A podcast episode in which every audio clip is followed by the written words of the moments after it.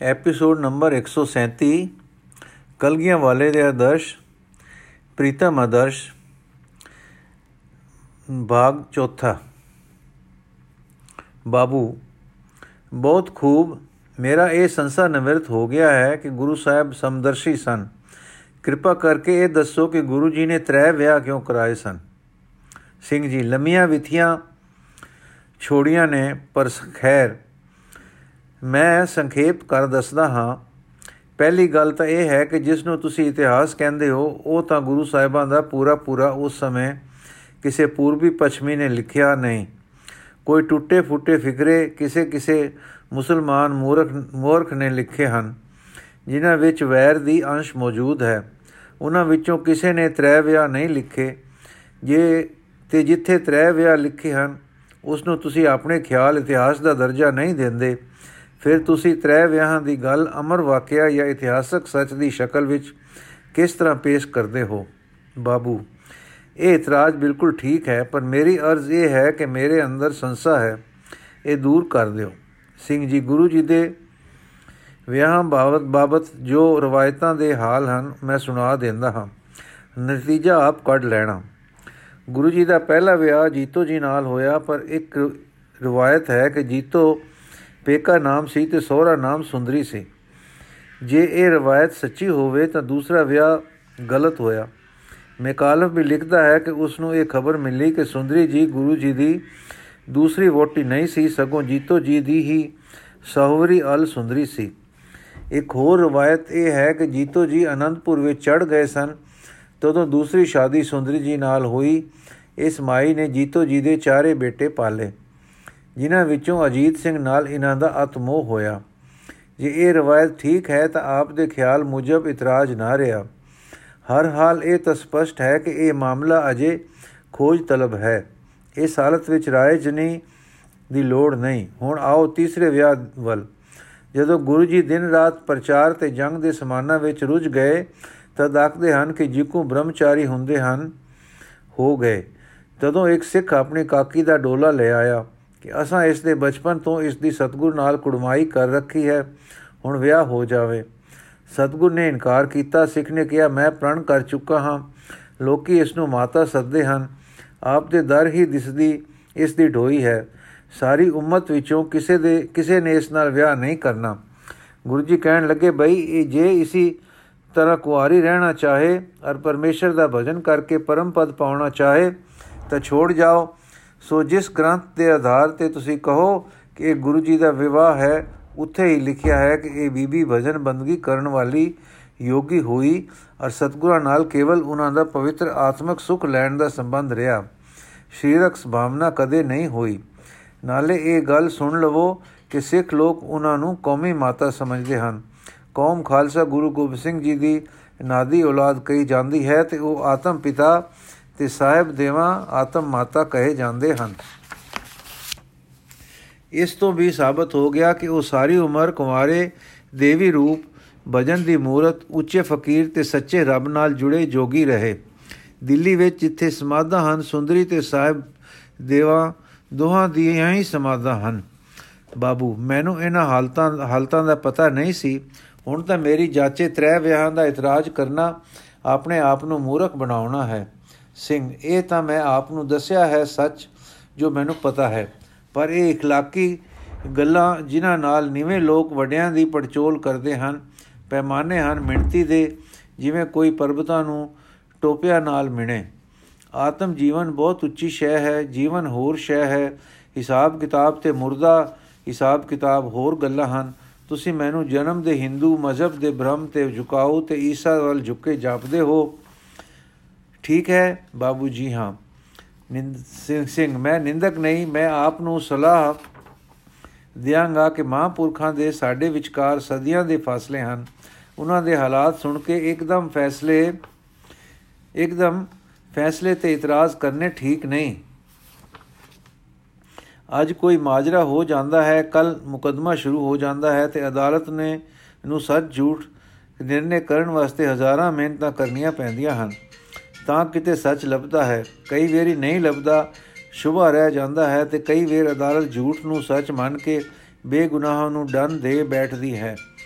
ਜਦ ਹੁਣ ਦੇ ਵਕਤ ਵਰਤ ਰਹੇ ਹਾਲਾਤ ਦੀ ਛਾਣਬੀਣ ਐਨੀ ਕਠਨ ਹੈ, ਤਦ ਸਦੀਆਂ ਗੁਜ਼ਰੇ ਸਮੇਂ ਦੇ ਹਾਲਾਤ ਵਿਚਾਰਨ ਵੇਲੇ ਸਾਨੂੰ ਕਿੰਨੀ ਇਤਿਹਾਤ ਦੀ ਲੋੜ ਹੈ। ਅੱਜਕੱਲ ਦੀਆਂ ਅਦਾਲਤਾਂ ਸ਼ੁਭਾ ਪੈ ਜਾਏ ਤਾਂ ਫੈਸਲਾ ਬਰ ਖਿਲਾਫ ਨਹੀਂ ਕਰਦੀਆਂ। ਤਦ ਪੁਰਾਣੇ ਹਾਲਾਤ ਪਰ ਜੋ ਸੂਬੇ ਵਾਲੇ ਸ਼ੁਭੇ ਵਾਲੇ ਹੋਣ, ਕਤਈ ਫੈਸਲੇ ਦੇ ਕੇ ਆਪ ਮਹਾਪੁਰਖਾਂ ਨਾਲ ਅਨਿਆਏ ਕਰ ਬੈਠੋਗੇ। ਮਸਲਨ ਲੋ ਬ੍ਰਹਮ ਸਮਾਜ ਬ੍ਰਹਮੂ ਸਮਾਜ ਦੇ ਵੱਡੇ ਰਾਜਾ ਰਾਮ ਮੋਹਨ ਰਾਏ ਆਪ ਦੇ ਚਾਰ ਵਿਆਹ ਸਨ। ਹੁਣ ਦੱਸੋ ਕਿਉਂ ਹੋਏ, ਕਿਸ ਤਰ੍ਹਾਂ ਹੋਏ, ਕਿਆ ਆਪ ਨਿਰਣਾ ਕਰ ਸਕਦੇ ਹੋ? ਮੇਰੀ ਜੀਬ ਸੜੇ, ਮੈਂ ਨਹੀਂ ਆਖਦਾ ਕਿ ਰਾਜਾ ਸਾਹਿਬ ਕਿਤਨੇ ਵਿਸ਼ਈ ਹਨ। ਸਨ ਕਿ ਉਹਨਾਂ ਨੇ ਕਾਮ ਅਧੀਨ ਹੋ ਕੇ ਵਿਆਹ ਕੀਤੇ ਸਨ। ਜੇ ਇਹ ਨਿਰਣੇ ਨਾ ਹੋ ਸਕੇ ਤਾਂ ਆਪ ਉਹਨਾਂ ਨੂੰ ਕਾਮੀ ਹੋਣ ਦਾ ਦੋਸ਼ ਕਿਉਂ ਦੇ ਸਕੋਗੇ? ਇਸੇ ਤਰ੍ਹਾਂ ਲੋ ਈਸਾ ਜੀ ਸੰਨਿਆਸੀ ਸਨ। ਪਰ ਮੇਰੀ ਮੇਰ ਮੈਰਡਲਨੀ ਮੈਰਡਲਨੀ ਮੈਰਡਲਨੀ ਨਾਮ ਇੱਕ ਸੁੰਦਰ ਇਸਤਰੀ ਨੇ ਉਹਨਾਂ ਦੇ ਪੈਰ ਚੁੰਮੇ, ਅਤਰ ਨਾਲ ਧੋਤੇ, ਅਤ ਪਿਆਰ ਕੀਤਾ ਤੇ ਈਸਾ ਜੀ ਨੇ ਮਿਹਰ ਕੀਤੀ ਤੇ ਇਹ ਵੀ ਕਹਿੰਦੇ ਹਨ ਕਿ ਮੇਰੀ ਪਹਿਲੇ ਮਾੜੇ ਚਾਲ ਚਲਣ ਦੀ ਤ੍ਰਿਮਤ ਸੀ। ਈਸਾ ਜੀ ਸੰਨਿਆਸੀ ਸਨ। ਜੈਸੇ ਗ੍ਰਸਤੀ ਲਈ ਆਪ ਦੇ ਵਿਆਹ, ਆਪ ਦੋ ਵਿਆਹ ਬੁਰੇ ਸਮਝਦੇ ਹੋ, ਇਸੇ ਤਰ੍ਹਾਂ ਸੰਨਿਆਸੀ ਦਾ ਕਿਸੇ ਇਸਤਰੀ ਨਾਲ ਗੱਲ ਕਰਨਾ ਵੀ ਠੀਕ ਨਹੀਂ। ਈਸਾ ਨੇ ਉਸ ਇਸਤਰੀ ਪਰ ਆਤਮ ਕਿਰਪਾ ਕੀਤੀ। ਕਹਿੰਦੇ ਹਨ, ਪਰ ਕੀ ਅੱਜ ਆਪ ਇਸ ਵਾਕਿਆ ਨੂੰ ਪੜ੍ਹ ਕੇ ਈਸਾ ਜੀ ਪਰ ਕੋਈ ਸ਼ੁਭਾ ਕਰਕੇ ਕਹਿ ਸਕੋਗੇ ਕਿ ਤੁਸੀਂ ਨਿਸ਼ਚੈ ਪੂਰਵਕ ਸੱਚਾ ਫੈਸਲਾ ਕਰ ਰਹੇ ਹੋ? ਘੱਟ ਤੋਂ ਘੱਟ ਮੈਂ ਇਸ ਵਾਕਿਆ ਨੂੰ ਪਵਿੱਤਰਤਾ ਦੀ ਨਜ਼ਰ ਨਾਲ ਦੇਖਦਾ ਹਾਂ। ਔਰ ਉਸ ਨੂੰ ਈਸਾ ਜੀ ਦੀ ਆਤਮ ਮਿਹਰ ਦਾ ਪਾਤਰ ਸਮਝਦਾ ਹਾਂ। ਇਸੇ ਤਰ੍ਹਾਂ ਕ੍ਰਿਸ਼ਨ ਜੀ ਪਰ 16000 ਗੋਪੀ ਦੇ ਪਤੀ ਹੋਣ ਦਾ ਮਾਜਰਾ ਕਿਹਾ ਜਾਂਦਾ ਹੈ। ਤੇ ਇਵੇਂ ਹੀ ਰਾਮਚੰਦ ਜੀ, ਰਾਮ ਜੀ ਦੇ ਭੀਲਨੀ ਪਰ ਆਤਮ ਕਿਰਪਾ ਕਰਨ ਨੂੰ ਮਾੜੇ ਅਰਥਾਂ ਵਿੱਚ ਬਿਆਨ ਕਰਨ ਦੀ ਮੂੰਹ ਫਟਤਾ ਅਖਤਿਆਰ ਕੀਤੀ ਜਾ ਸਕਦੀ ਹੈ। ਇਵੇਂ ਮੁਹੰਮਦ ਸਾਹਿਬ ਪਰ ਚਾਰ ਸ਼ਾਦੀਆਂ ਕਰਨ ਦਾ ਦੋਸ਼ ਦਿੱਤਾ ਜਾ ਸਕਦਾ ਹੈ। ਤੇ ਇਸੇ ਤਰ੍ਹਾਂ ਹੋਰ। ਮੇਰਾ ਮਤਲਬ ਇਹ ਹੈ ਕਿ ਸਦੀਆਂ ਦੀਆਂ ਵਿਥਾਂ ਤੋਂ ਹੋਚ ਵਿਥਾਂ ਤੇ ਹੋ ਚੁੱਕੇ ਮਹਾਪੁਰਖਾਂ ਦੇ ਗੁਣ ਗ੍ਰਾਹੀ ਹੋਣਾ ਠੀਕ ਨਹੀਂ। ਵਿਤੰਡਾਵਾਦ ਛੋੜ ਕੇ ਜੇ ਰਸਮ ਈਸਾਈਆਂ ਨੇ ਆਂਦੀ ਬ੍ਰਹਮਵਾ ਨੇ ਸਿੱਖੀ ਤੇ ਆਰੀਆ ਸਮਾਜੀਆਂ ਨੇ ਭਾਂਬੜ ਮਚਾਈ, ਅਖਤਿਆਰ ਨਹੀਂ ਕਰਨੀ ਚਾਹੀਦੀ। ਕੇਵਲ ਨਿੰਦਾ ਨਿੰਦਾ ਹੀ ਲੱਭਣ ਨਾਲ ਅਸੀਂ ਇਨਸਾਫ ਨਹੀਂ ਕਰਦੇ। ਅਨਿਆਏ ਕਰਦੇ ਹਾਂ ਤੇ ਮੇਰੀ ਜਾਚੇ ਜੋ ਅਨਿਆਏ ਕਰਦਾ ਹੈ, ਉਹ ਆਦਮੀ ਨਹੀਂ ਆਦਮੀ ਦੀ ਜਾਨਵਰਾਂ ਪਰ ਸਰਦਾਰੀ ਨਿਆਏ ਕਰ ਸਕਣ ਵਿੱਚ ਹੈ। ਨਾਲੇ ਨਿੰਦਾ ਦਾ ਭਾਵ ਅੰਦਰ ਵਾੜ ਕੇ ਆਪਣਾ ਮਨ ਵੀ ਨਿਰਮਲ ਨਹੀਂ ਰਹਿੰਦਾ। ਦੂਸਰੀ ਗੱਲ ਅਸਲ ਭੇਦ ਦੀ ਇਹ ਹੈ ਕਿ ਮਹਾਂਪੁਰਖਾਂ ਵਿੱਚ ਇੱਕ ਕਣੀ ਹੁੰਦੀ ਹੈ। ਉਹ ਸੋਚ ਦੇ ਦਾਇਰੇ ਤੋਂ ਉੱਪਰ ਰਸ ਤੇ ਵਿਸਮਾਦ ਵਿੱਚ ਉੱਠਦੇ ਹਨ। ਤੁਹਾਡੀ ਪੱਛਮੀ ਬੋਲੀ ਵਿੱਚ ਸ਼ਾਇਦ ਇਉਂ ਕਿਹਾ ਜਾਏ ਕਿ ਉਹ ਐਸਥੈਟਿਕ ਤੇ ਟ੍ਰੈਸੈਂਡੇ ਤੇ ਤੇ ਟ੍ਰਾਂਸੈਂਡ ਟ੍ਰਾਂਸੈਂਡੈਂਟ ਟ੍ਰਾਂਸਡੈਂਟਲ ਹਾਲਤਾਂ ਵਿੱਚ ਜਾਂਦੇ ਹਨ। ਇਸ ਕਰਕੇ ਉਹਨਾਂ ਦੀ ਤਬੀਅਤ ਅਸਲੀ ਸੱਚ ਨਿਰਪੇਖਕ ਸੱਚ ਵਿੱਚ ਲੱਗੀ ਹੁੰਦੀ ਹੈ। ਅਸੀਂ ਵਸਦੇ ਹਾਂ ਸਾਪੇਖਕ ਵਿੱਚ ਕੰਪੈਰੀਟਿਵ ਟਰੁੱਥ ਵਿੱਚ। ਅਸੀਂ ਕੇਵਲ ਸੋਚਾਂ ਤੇ ਸਹਿਜ ਸਿਆਣਪਾਂ ਵਿੱਚ ਹਾਂ। ਜੋ ਫੈਸਲੇ ਅਸੀਂ ਕਰਦੇ ਹਾਂ ਉਹ ਸਾਪੇਖਕ ਸੱਚ ਤੱਕ ਜਾ ਸਕਦੇ ਹਨ ਇਸ ਤੋਂ ਅੱਗੇ ਅਸੀਂ ਫੈਸਲਾ ਨਹੀਂ ਕਰ ਸਕਦੇ ਜਦ ਤੱਕ ਅਸੀਂ ਸਿਫਤ ਸਲਾਹ ਨਾਲ ਅਚਰਜ ਤੇ ਉਸ ਤੋਂ ਉੱਠ ਕੇ ਵਿਸਮਾਦ ਦੇ ਰੰਗ ਵਿੱਚ ਆਪ ਨਹੀਂ ਜਾਂਦੇ ਆਤਮ ਰਸੀਆਂ ਦੀ ਅਵਸਥਾ ਨੂੰ ਅਨੁਭਵ ਨਹੀਂ ਕਰ ਸਕਦੇ ਸੋ ਆਪਣੇ ਫੈਸਲਿਆਂ ਕਰਨ ਵਿੱਚ ਗਲਤੀ ਕਰਦੇ ਹਾਂ ਤੋ ਸਾਡੇ ਵੱਡੇ ਸ਼੍ਰੀ ਕੇਸਵ ਚੰਦਰ ਸੇਨ ਪਹਿਲੇ ਅਸਾਂ ਵਾਂਗੂ ਹੀ اخلاقی ਮਿੰਤੀਆਂ ਕਰਦੇ ਸਨ ਉਹ ਠੀਕ ਸਨ ਪਰ ਸੰਪੇਖਕ ਸੱਚ ਤੱਕ, ਜਿੱਥੇ ਤੱਕ ਸੱਚ ਦੇ ਮੁਕਾਬਲੇ ਤੇ ਝੂਠ ਤੇ ਝੂਠ ਦੇ ਮੁਕਾਬਲੇ ਤੇ ਸੱਚ ਪ੍ਰਕਾਸ਼ਿਤ ਹੁੰਦੇ ਹਨ, ਇਸ ਇੱਕ ਦਿਨ ਉਹ ਸਾਧੂ ਰਾਮਾ ਕ੍ਰਿਸ਼ਨਾ ਨੂੰ ਮਿਲਣ ਵਾਸਤੇ ਗਏ, ਜਾ ਕੇ ਇਤਰਾਜ਼ ਕੀਤਾ ਕਿ ਆਪ ਪੱਥਰ ਪੂਜਦੇ ਹੋ। ਰਾਮਾ ਕ੍ਰਿਸ਼ਨਾ ਪੱਥਰ ਪੂਜ ਨਹੀਂ ਸੀ ਚਾ ਉਠਿਆ ਦੇਵੀ ਉਪਾਸਨਾ ਤੋਂ ਹੀ ਸੀ। ਰਾਮਾ ਕ੍ਰਿਸ਼ਨਾ ਅਸਲ ਵਿੱਚ ਅਗੰਮ ਦਾ ਧਿਆਨੀ ਹੋ ਚੁੱਕਾ ਸੀ, ਪਰ ਉਸ ਵਕਤ ਦੇ ਨੈਣੀ ਨੀਰ ਆ ਗਿਆ। ਕੰਬਿਆ ਤੇ ਕਿਸੇ ਵਿਸਮਾਦ ਵਿੱਚ ਜਾ ਕੇ ਬੋਲ ਉਠਿਆ, ਕਿਆ ਮੇਰਾ ਧਿਆਨ ਇਸ਼ਟ ਪੱਥਰ ਹੈ? ਹੈ, ਪੱਥਰ ਹੈ ਹੈ। ਆਖਦੇ ਹਨ ਕਿ ਕੇਸ਼ਮ ਜੀ ਨੂੰ ਇਸ ਵੇਲੇ ਆਪ ਇਸ ਮਾਦ ਦਾ ਝੂਟਾ ਆਇਆ, ਫਿਰ ਆਪ ਉਸ ਦਿਨ ਤੋਂ ਬਾਅਦ ਚੁੱਪ ਹੋ ਗਏ। ਮੇਰੀ ਜਾਚੇ, ਉਹਨਾਂ ਨੂੰ ਉਸ ਵੇਲੇ ਉਰਦ ਵਿਸਮਾਦ ਟ੍ਰਾਂਸੈਂਡੈਂਟਲ, ਟ੍ਰਾਂਸਡੈਂਟਲ ਹਾਲਤ ਦਾ ਝਲਕਾ ਵਜਾ। ਇਸ ਨੇ ਸਾਰਾ ਸੰਪੇਖਕ ਮੰਡਲ ਬੁਲਾ ਕੇ ਅਰਥਾਤ ਉਸ ਤੋਂ ਉੱਚਾ ਕਰਕੇ ਅਗੰਮ ਦੇ ਧਿਆਨ ਮਗਨ ਕਰ ਦਿੱਤਾ ਤੇ ਥੋ ਪਿਆ ਕਿ ਪੂਰੀ ਮਹਾਪੁਰਖਤਾ ਤਾਂ ਇਸ ਅਚਰਜ ਤੋਂ, ਇਸ ਤੋਂ ਅੱਗੇ ਵਿਸਮਾਦ ਤੇ ਉਸ ਤੋਂ ਅਗੇਰੇ ਜਾ ਕੇ ਆਉਂਦੀ ਹੈ। ਇਸ ਡੂੰਗੀ ਤੇ ਅਦਬ ਵਾਲੀ ਵਿਚਾਰ ਪਰ ਜਿਉ ਜੋ ਜੋ ਇਨਸਾਨੀ ਜ਼ਿੰਦਗੀ ਦਾ ਅਸਲੀ ਭੇਦ ਤੇ ਅਸਲੀ ਮਿਆਰਾਜ਼, ਮਿਰਾਜ਼ ਆਦਰਸ਼ ਹੈ, ਮੈਂ ਆਪ ਨੂੰ ਅਰਜ ਕਰਦਾ ਹਾਂ ਕਿ ਮਹਾਪੁਰਖਾਂ ਲਈ ਸੀਨੇ ਵਿੱਚ ਸਤਕਾਰ ਲੋੜੀਂਦਾ ਹੈ ਔਰ ਉਹਨਾਂ ਦੇ ਫੈਸਲੇ ਕਰਨ ਲਈ ਜੱਜ ਨਿਆਂਇਕਰਤਾ ਬਣਨ ਤੋਂ ਪਹਿਲਾਂ ਰਸ ਤੇ ਵਿਸਮਾਦ ਦਾ ਇਮਤਿਹਾਨ ਆਪ ਪਾਸ ਕਰਨਾ ਚਾਹੀਦਾ ਹੈ। ਹਾਂ, ਮਨ ਦੇ ਇਲਾਈ ਰੰਗ ਰੱਬੀ ਝੁਕਾਓ, ਵਿਸਮਾਦ ਦੇ ਛਲਕੇ ਤੇ ਅਨੰਤ ਵਿੱਚ ਲਇਤਾ ਦੇ ਹੁਲਾਰੇ ਦੀ ਕਸਵੱਟੀ ਆਪਣੇ ਪਾਸ ਲੋੜਿੰਦੀ ਹੈ। ਐਨਕ ਵਾਲਾ ਬਹੁਤ ਖੂਬ। ਸਿੰਘ ਜੀ, ਮੇਰੀ ਵੀ ਇਹੋ ਰਾਏ ਹੈ। ਹਿੰਦੁਸਤਾਨ ਵਿੱਚ ਤੇ ਖਾਸ ਕਰ ਪੰਜਾਬ ਵਿੱਚ ਇਹ ਬੇਅਦਬੀ ਟੁਰ ਪਈ ਹੈ ਕਿ ਨਾ ਵਾਫਕ ਨਾ ਵਾਕਫ ਤੇ ਨਵਾਕਫ ਲੋਕ ਉੱਠ ਕੇ ਨਵਾਕਫ ਤੋਂ ਨਵਾਕਫ ਲੋਕ ਉੱਠ ਕੇ ਕ੍ਰਿਸ਼ਨ ਆਰਾਮ ਨੂੰ ਮਖੌਲ ਕਰਦੇ ਹਨ। ਹੋਰ ਸਾਰੇ ਵੱਡੇ ਵੱਡੇ ਮਹਾਂਪੁਰਖਾਂ ਪਰ ਹਰ ਭਜਨ, ਹਰ ਭਜਨੀ ਕਰਦੇ ਹਨ। ਇਹ ਦੋਸ਼ ਦੇ ਅਭਾਗ ਹਨ। ਇਹ ਦੇਸ਼ ਦੇ ਅਭਾਗ ਹਨ। ਕੌਮੀ ਤਬਾਈ ਦੇ ਨਿਸ਼ਾਨ ਹਨ। ਮੇਰੀ ਜਾਚੇ ਅੰਗਰੇਜ਼ੀ ਪੜ੍ਹੇ ਨੂੰ ਕਾਰਲਾਈਲ ਦੀ ਹੀਰੋ ਵਰਸ਼ਿਪ ਪੜ੍ਹਨੀ ਚਾਹੀਏ। ਇਹ ਔਗਨਸ ਯੂਰਪ ਵਿੱਚ ਨਿੰਦਾ ਕਰਨ ਦਾ ਪੈ ਗਿਆ ਸੀ, ਪਰ ਉਸ ਮਹਾਤਮਾ ਨੇ ਲੈਕਚਰ ਦੇ ਕੇ ਜੋ ਉਸ ਕਿਤਾਬ ਵਿੱਚ ਹਨ, ਦੱਸ ਦਿੱਤਾ ਕਿ ਮਹਾਂਪੁਰਖਾਂ ਦੇ ਜੀਵਨ ਦੇ ਆਕਾਸ਼ ਨੂੰ ਆਪਣੀਆਂ ਗਿੱਠਾਂ ਤੇ ਚੱਪਿਆਂ ਨਾਲ ਮਿਲਣਾ ਆਪਣੀ ਨਿਊਨਤਾ ਪ੍ਰਗਟ ਕਰਨਾ ਹੈ। ਬਾਬੂ ਸਿੰਘ ਜੀ, ਮਾਫ ਕਰਨਾ, ਮੈਂ ਹਰਗਿਜ਼ ਨਿੰਦਕ ਨਹੀਂ। ਮੇਰਾ ਮਤ ਸਭਨਾ ਤੁਈ ਇੱਜ਼ਤ ਕਰਨਾ ਹੈ। ਮੈਂ ਚਾਹੁੰਦਾ ਹਾਂ ਕਿ ਗੁਰੂ ਗੋਬਿੰਦ ਸਿੰਘ ਮੇਰਾ ਆਦਰਸ਼ ਹੋਵੇ, ਪਰ ਜਦ ਮੈਂ ਪਿਆਰ ਕਰਨ ਲੱਗਦਾ ਹਾਂ ਤਾਂ ਸੰਸੇ ਪੈਂਦੇ ਹਨ। ਇਸ ਕਰਕੇ ਮੇਰਾ ਝੁਕਾਓ ਈਸ਼ਾ ਵੱਲ ਹੈ, ਪਰ ਉੱਥੇ ਵੀ ਮੈਨੂੰ ਫੇਰ ਸੰਸਾ ਆ ਜਾਂਦਾ ਹੈ। ਤੁਸੀਂ ਉਪਕਾਰ ਕਰ ਰਹੇ ਹੋ ਕਿ ਮੈਨੂੰ ਗੁਰੂ ਗੋਬਿੰਦ ਸਿੰਘ ਜੀ ਦੇ ਨੇੜੇ ਨੇੜੇ ਲਿਆ ਰਹੇ ਹੋ। ਸਿੰਘ ਜੀ, ਮੈਂ ਜਾਣਦਾ ਹਾਂ ਕਿ ਤੁਸੀਂ ਨਿੰਦਕ ਨਹੀਂ, ਪਰ ਤੁਸਾਂ ਵਿੱਚ ਇੱਕ ਕਸਰ ਹੈ। ਮਾਫ ਰੱਖਣਾ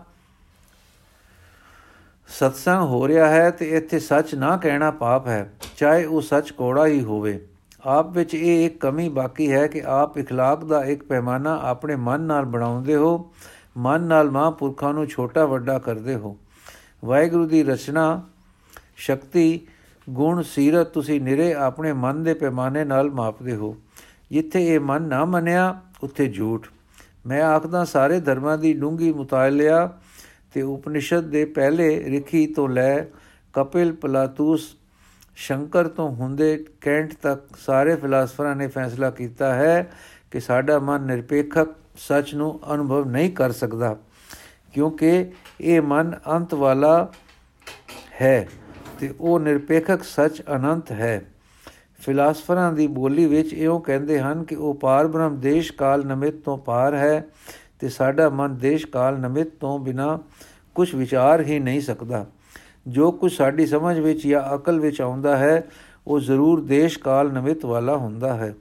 ਇਸੇ ਗੱਲ ਨੂੰ ਭਗਤ ਲੋਕ ਐਉਂ ਆਖਦੇ ਹਨ ਕਿ ਕਰਤੇ ਕਰਤੇ ਕੀ ਬਿਤ ਨਾ ਜਾਣੇ ਕੀਆ।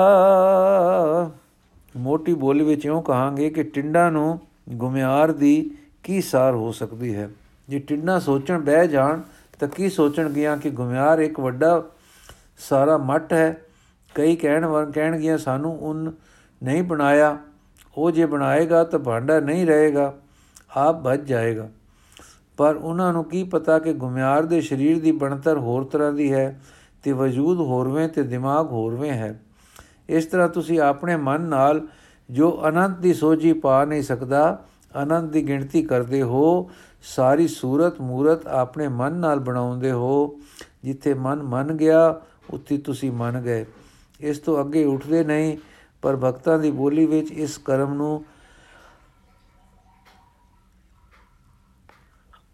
ਮਨਮੁਖਤਾ ਕਹਿੰਦੇ ਹਨ। ਅਰਥਾਤ ਆਪਣੇ ਮਨ ਨੂੰ ਆਪਣਾ ਗੁਰੂ ਬਣਾ ਲੈਣਾ। ਸੋ ਇਸ ਤਰ੍ਹਾਂ ਦੇ ਰਚੇ ਰੱਬ ਰਸੂਲ ਮਹਾਪੁਰਖ, ਅਸਲੀ ਰੱਬ ਰਸੂਲ ਮਹਾਪੁਰਖ ਨਹੀਂ ਪਰ ਜੀਵਾਂ ਦੇ ਆਪਣੇ ਖਿਆਲੀ ਪੁਤਲੇ ਹਨ। ਬਾਬੂ ਹੈਰਾਨ ਹੋ ਕੇ ਫੇਰ ਕਰੀਏ ਕੀ? ਸਿੰਘ ਭੈ ਅਦਬ ਵਿੱਚ ਇਸ ਮਨ ਨੂੰ ਰੱਖੋ ਤੇ ਉਹ ਸਾਧਨ ਕਰੋ, ਉਹ ਸੰਜਮ ਕਰੋ, ਜਿਸ ਨਾਲ ਤੁਹਾਨੂੰ ਇੱਕ ਵਾਰੀ ਰਸ, ਅਚਰਜ ਤੇ ਵਿਸਮਾਦ ਦਾ ਝਲਕਾ ਵਜੇ। ਫਿਰ ਤੁਸੀਂ ਆਪ ਕਾਇਲ ਹੋ ਜਾਓਗੇ ਕਿ ਮਨ ਬਾਣੀ ਤੋਂ ਪਰੇ ਕੋਈ ਹੋਰ ਹਾਲਤ ਵੀ ਹੁੰਦੀ ਵਾਰਦ ਹੁੰਦੀ ਹੈ। ਉਹ ਹਾਲਤ ਅਨੰਤ ਦਾ ਕ੍ਰਿਸ਼ਮਾ ਹੈ। ਫਿਰ ਤੁਸੀਂ ਆਪਣੇ ਆਤਮਾ ਨੂੰ ਉੱਚਾ ਕਰੋ ਮਨ ਦੇ ਵਿਚਾਰ ਦਾ ਮੰਡਲ ਖੁੱਲੇਗਾ ਤੇ ਵਡੇਰਾ ਕਰੋ, ਜਿਉਂ-ਜਿਉਂ ਮਨ ਇਕਰਾਰ ਕਰੋ ਇਕਾਗਰ ਕਰੋਗੇ, ਤਿਉਂ-ਤਿਉਂ ਆਤਮਾ ਨੂੰ ਵਧੇਕ ਤੋਂ ਵਧੇਕ ਰਸ ਪਏਗਾ। ਅੰਤ ਸਾਨੂੰ ਅਨੁਭਵ ਹੋ ਜਾਏਗਾ ਕਿ ਨਿਰਪੇਖਕ ਸੱਚ ਐਬਸੋਲੂਟ ਟਰੂਥ ਦੰਦਾ ਦਵੰਦਾ ਤੋਂ ਪਰੇ ਤੇ ਸੱਚ ਦੀ ਸ਼ਰਨ ਪ੍ਰਾਪਤ ਹੋਣਾ ਕੀ ਹੈ? ਬਾਬੂ, ਜੇ ਮਨ ਤੇ ਅਕਲ ਨਾ ਵਰਤੀਏ, ਤਾਂ ਮੂਰਖ ਹੋ ਜਾਈਦਾ ਹੈ। ਸਿੰਘ ਜੀ, ਮੇਰਾ ਇਹ ਮਤਲਬ ਨਹੀਂ ਕਿ ਮੂਰਖ ਹੋ ਜਾਓ। ਮਨ ਬਿਨਾ ਅਸੀਂ ਮਰ ਜਾਵਾਂਗੇ ਤੇ ਬੁੱਧੀ ਬਿਨਾ ਰੁੱਲ ਜਾਵਾਂਗੇ। ਮੇਰਾ ਮਤਲਬ ਤਾਂ ਇਹ ਹੈ ਕਿ ਇਹ ਨਾ ਸਮਝੋ ਕਿ ਮਨਮੁਖ ਮਨ ਕੇ ਮਨ ਬੁੱਧੀ ਆਖਰੀ ਪੈਮਾਨਾ ਤੇ ਸੰਪੂਰਨ ਪੈਮਾਨਾ ਹੈ, ਜਿਨ੍ਹਾਂ ਨਾਲ ਅਸਾਂ ਜ਼ਿੰਦਗੀ ਦੇ ਮਰਮਾਂ ਤੇ ਡੁੰਗਾਈਆਂ ਨੂੰ ਮਿਣਦਾ ਹੈ। ਇਸ ਪੈਮਾ, ਇਹ ਪੈਮਾਨੇ ਕੀਮਤੀ ਹਨ, ਜੇ ਸਾਨੂੰ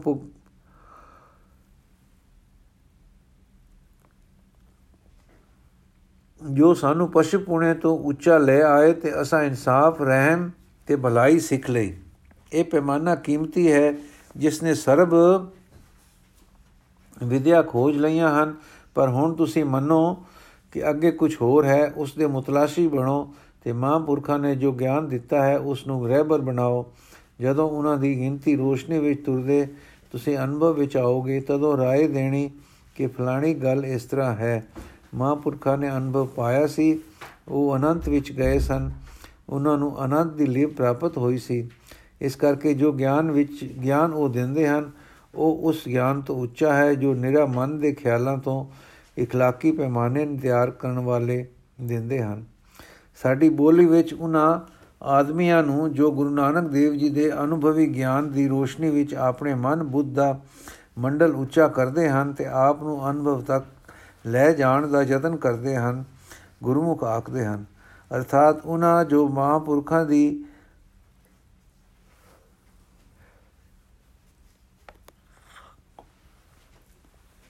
ਅਰਥਾਤ ਉਹ ਜੋ ਮਹਾਂਪੁਰਖਾਂ ਦੀ ਰੋਸ਼ਨੀ ਵਿੱਚ ਅਨੁਭਵ ਨਗਰ ਦਾ ਸਫ਼ਰ ਕਰ ਰਹੇ ਹਨ, ਜਿਨ੍ਹਾਂ ਨੇ ਆਪਣੇ ਮਨ ਨੂੰ ਮੁਕਤਾ, ਅਰਥਾਤ ਰਹਿਬਰੀ ਅਗਵਾਨੀ ਨਹੀਂ ਦਿੱਤੀ, ਪਰ ਗੁਰੂ ਦੇ ਗਿਆਨ ਨੂੰ ਆਪਣਾ ਰਹਿਬਰ ਬਣਾਇਆ ਹੈ।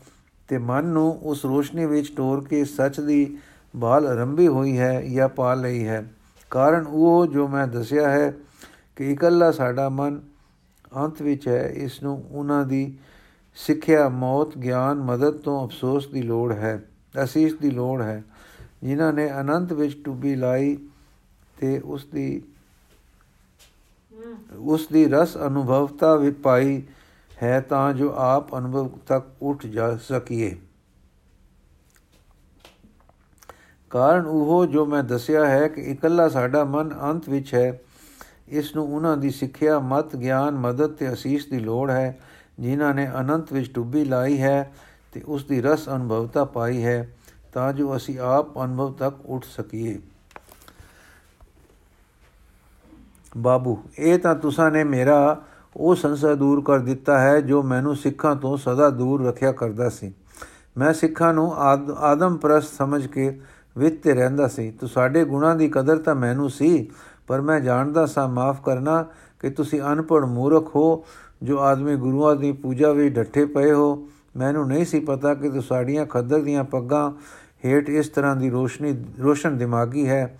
ਹੁਣ ਤਾਂ ਸਾਫ਼ ਹੋ ਗਿਆ ਕਿ ਤੁਸੀਂ ਆਦਮ ਪ੍ਰਸਤ ਨਹੀਂ, ਤੁਸੀਂ ਤਾਂ ਅਨੰਤ ਤੇ ਪਾਰ ਬ੍ਰਹਮ ਦੇ ਉਪਾਸਕ ਹੋ ਇਹ ਸੁਣਦੇ ਹੀ ਸਿੰਘ ਜੀ ਦਾ ਰੰਗ ਬਦਲਿਆ ਚਿਹਰਾ ਲਾਲੀ ਵਿੱਚ ਆ ਗਿਆ ਤੇ ਇਲਾਹੀ ਨਾਦ ਵਿੱਚ ਇਹ ਸ਼ਬਦ ਗਾਵੇਂ ਕਿ ਸਾਰੇ ਮੂਰਤ ਵਾਂਗ ਅਚਲ ਹੋ ਗਏ ਤੇ ਬੇਨਤੀ ਤਸਵੀਰ ਬਣ ਗਏ हे गोविंद हे गोपाल हे दयाल लाल हे गोविंद हे गोपाल हे दयाल लाल रहाओ प्राणनाथ अनाथ सखे दीन दर्द निवार ਪ੍ਰਾਨ ਨਾਥ ਅਨਾਥ ਸਖੇ ਦੀਨ ਦਰਦ ਨਿਵਾਰ हे ਸਮਰਥ ਅਗਮ ਪੂਰਨ ਮੋਹਿ ਮਿਆਦਾਰ हे ਸਮਰਥ ਅਗਮ ਪੂਰਨ ਮੋਹਿ ਮਿਆਦਾਰ ਅੰਧ ਕੂਪ ਮਹਾ ਬਿਆਨ ਨਾਨਕ ਪਾਰ ਉਤਾਰ। ਅੰਧ ਕੂਪ ਮਹਾ ਬਿਆਨ ਨਾਨਕ ਪਾਰ ਉਤਾਰ। ਸਾਰਿਆਂ ਨੂੰ ਸਰੂਰ ਆ ਗਿਆ, ਕੁਝ ਚਿਰ ਝੂਮ ਕੇ ਅੱਖਾਂ ਖੁੱਲੀਆਂ ਵਾਹ ਵਾਹ ਦੀ ਗੁੰਜਾਰ ਹੋਈ, ਸਭ ਤੋਂ ਮਗਰੋਂ ਸਿੰਘ ਜੀ ਦੇ ਲਾਲ ਹੋਏ ਨੇਤਰ ਖੁੱਲੇ ਤੇ ਬੋਲੇ, ਆਦਮ ਪ੍ਰਸ ਸਜਣਾ, ਅਸੀਂ ਆਦਮ ਪ੍ਰਸ ਜ਼ਰੂਰ ਹਾਂ ਪਰ ਅਸੀਂ ਸ਼ੁਕਰ ਹੈ, ਮਨਮੁਖ ਨਹੀਂ। ਬਾਬੂ ਜੀ, ਐਨਕਾ ਵਾਲੇ ਜੀ, ਸੰਤ ਜੀ, ਤੁਸੀਂ ਸਾਰੇ ਰੱਬ ਦੇ ਮੁਤਲਾਸ਼ੀ ਦਿੰਦੇ ਹੋ। ਸੱਚੋ ਸੱਚ ਦੱਸਣਾ ਕਦੇ ਉਹ ਰੱਬ ਡਿੱਠਾ ਜੇ, ਕਦੇ ਉਸ ਦਾ ਝਲਕਾ ਵਜਾ ਜੇ, ਜਿਸ ਤੇ ਤੁਸੀਂ ਮੁਤਲਾਸ਼ੀ ਹੋ। ਤੁਹਾਡੇ ਹਿਰਦੇ ਇੱਕ ਸ਼ੂਨ ਦੇ ਖਿਆਲ ਨੂੰ ਰੱਬ ਕਹਿ ਕੇ ਉਪਾਸਨਾ ਦੇ ਵਹਿਮ ਵਿੱਚ ਰਹਿੰਦੇ ਹਨ। ਤੁਹਾਡੇ ਅੰਦਰ ਉਹ ਅਕਾਲ ਮੂਰਤੀ ਮਨ ਨਹੀਂ ਹੈ, ਜੋ ਅਕਾਲ ਮੂਰਤ ਦੀ ਸ਼ਰਨ ਦੀ ਟੇਕ ਲੈਂਦਾ ਹੈ। ਤੁਸੀਂ ਅਨੰਤ ਦੇ ਖਿਆਲ ਨੂੰ ਸੁਣ ਤੇ ਵਹਿਮ ਵਿੱਚ ਖੁਦਾ ਕਹਿ ਰਹੇ ਹੋ, ਉਹ ਅਜੋਨੀ ਤੁਹਾਡੇ ਅੰਦਰ ਅਕਾਲ ਮੂਰਤ ਹੋ ਕੇ ਨਹੀਂ ਆਇਆ, ਸੰਗ ਨਹੀਂ ਕਰਨੀ, ਸੱਚ ਦਾ ਇਕਰਾਰ ਕਰਨਾ ਸੱਚ ਹੈ। ਸਾਰੇ ਸੱਚ ਇਹੋ ਹੈ।